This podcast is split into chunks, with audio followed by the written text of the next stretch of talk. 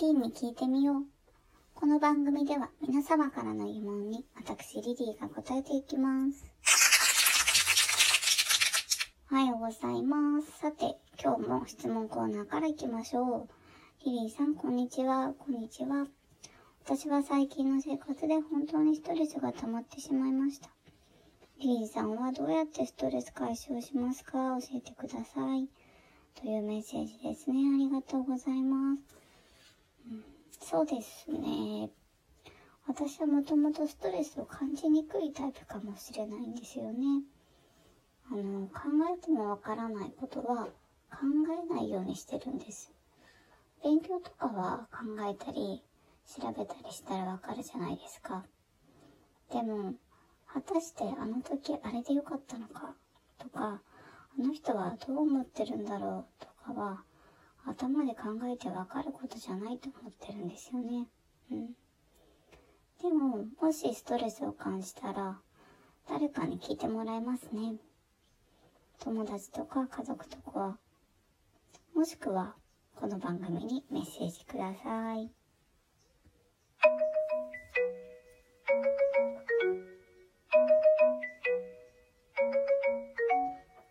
さて、本日5月17日は国際反ホモフォビアの日ということです。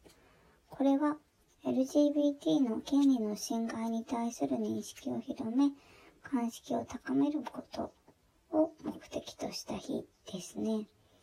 1990年に WHO が同性愛を国際失病分類から除外したことを記念し定められました。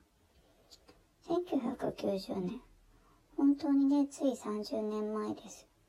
それまでは病気というように見なされてきたのだから、本当にね、偏見や差別というものはひどい、根強いな、と思いますね。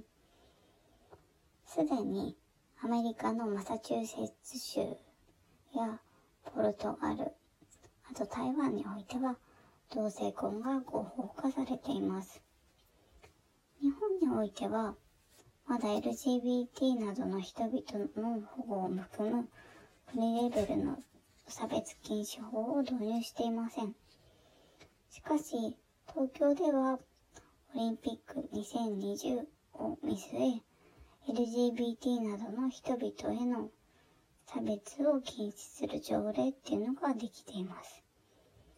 ちなみに、この反ホモフォビアの日に、デモであったり、集会をしたりするそうなんですけど、彼らの旗はレインボーカラーになっているんですよ。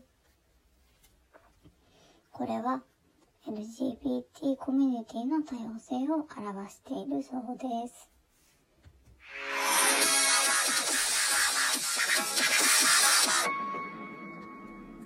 いかがでしたか？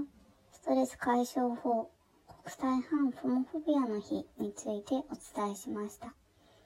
ツイッターでは皆様へのお茶漬けアンケート、レシピ、写真募集など引き続き行っています。ハッシュタグ、リリーに聞いてみよう。ってアカウントを検索いただくか、アットマーク、リリー52097387、アットマーク、LILY52097387 またはラジコに貼ってある URL よりアクセスしてくださいね。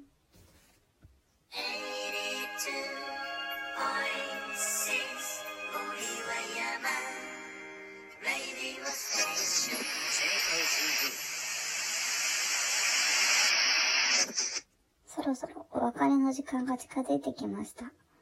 リリーに聞いてみようでは皆様からの質問をお待ちしています。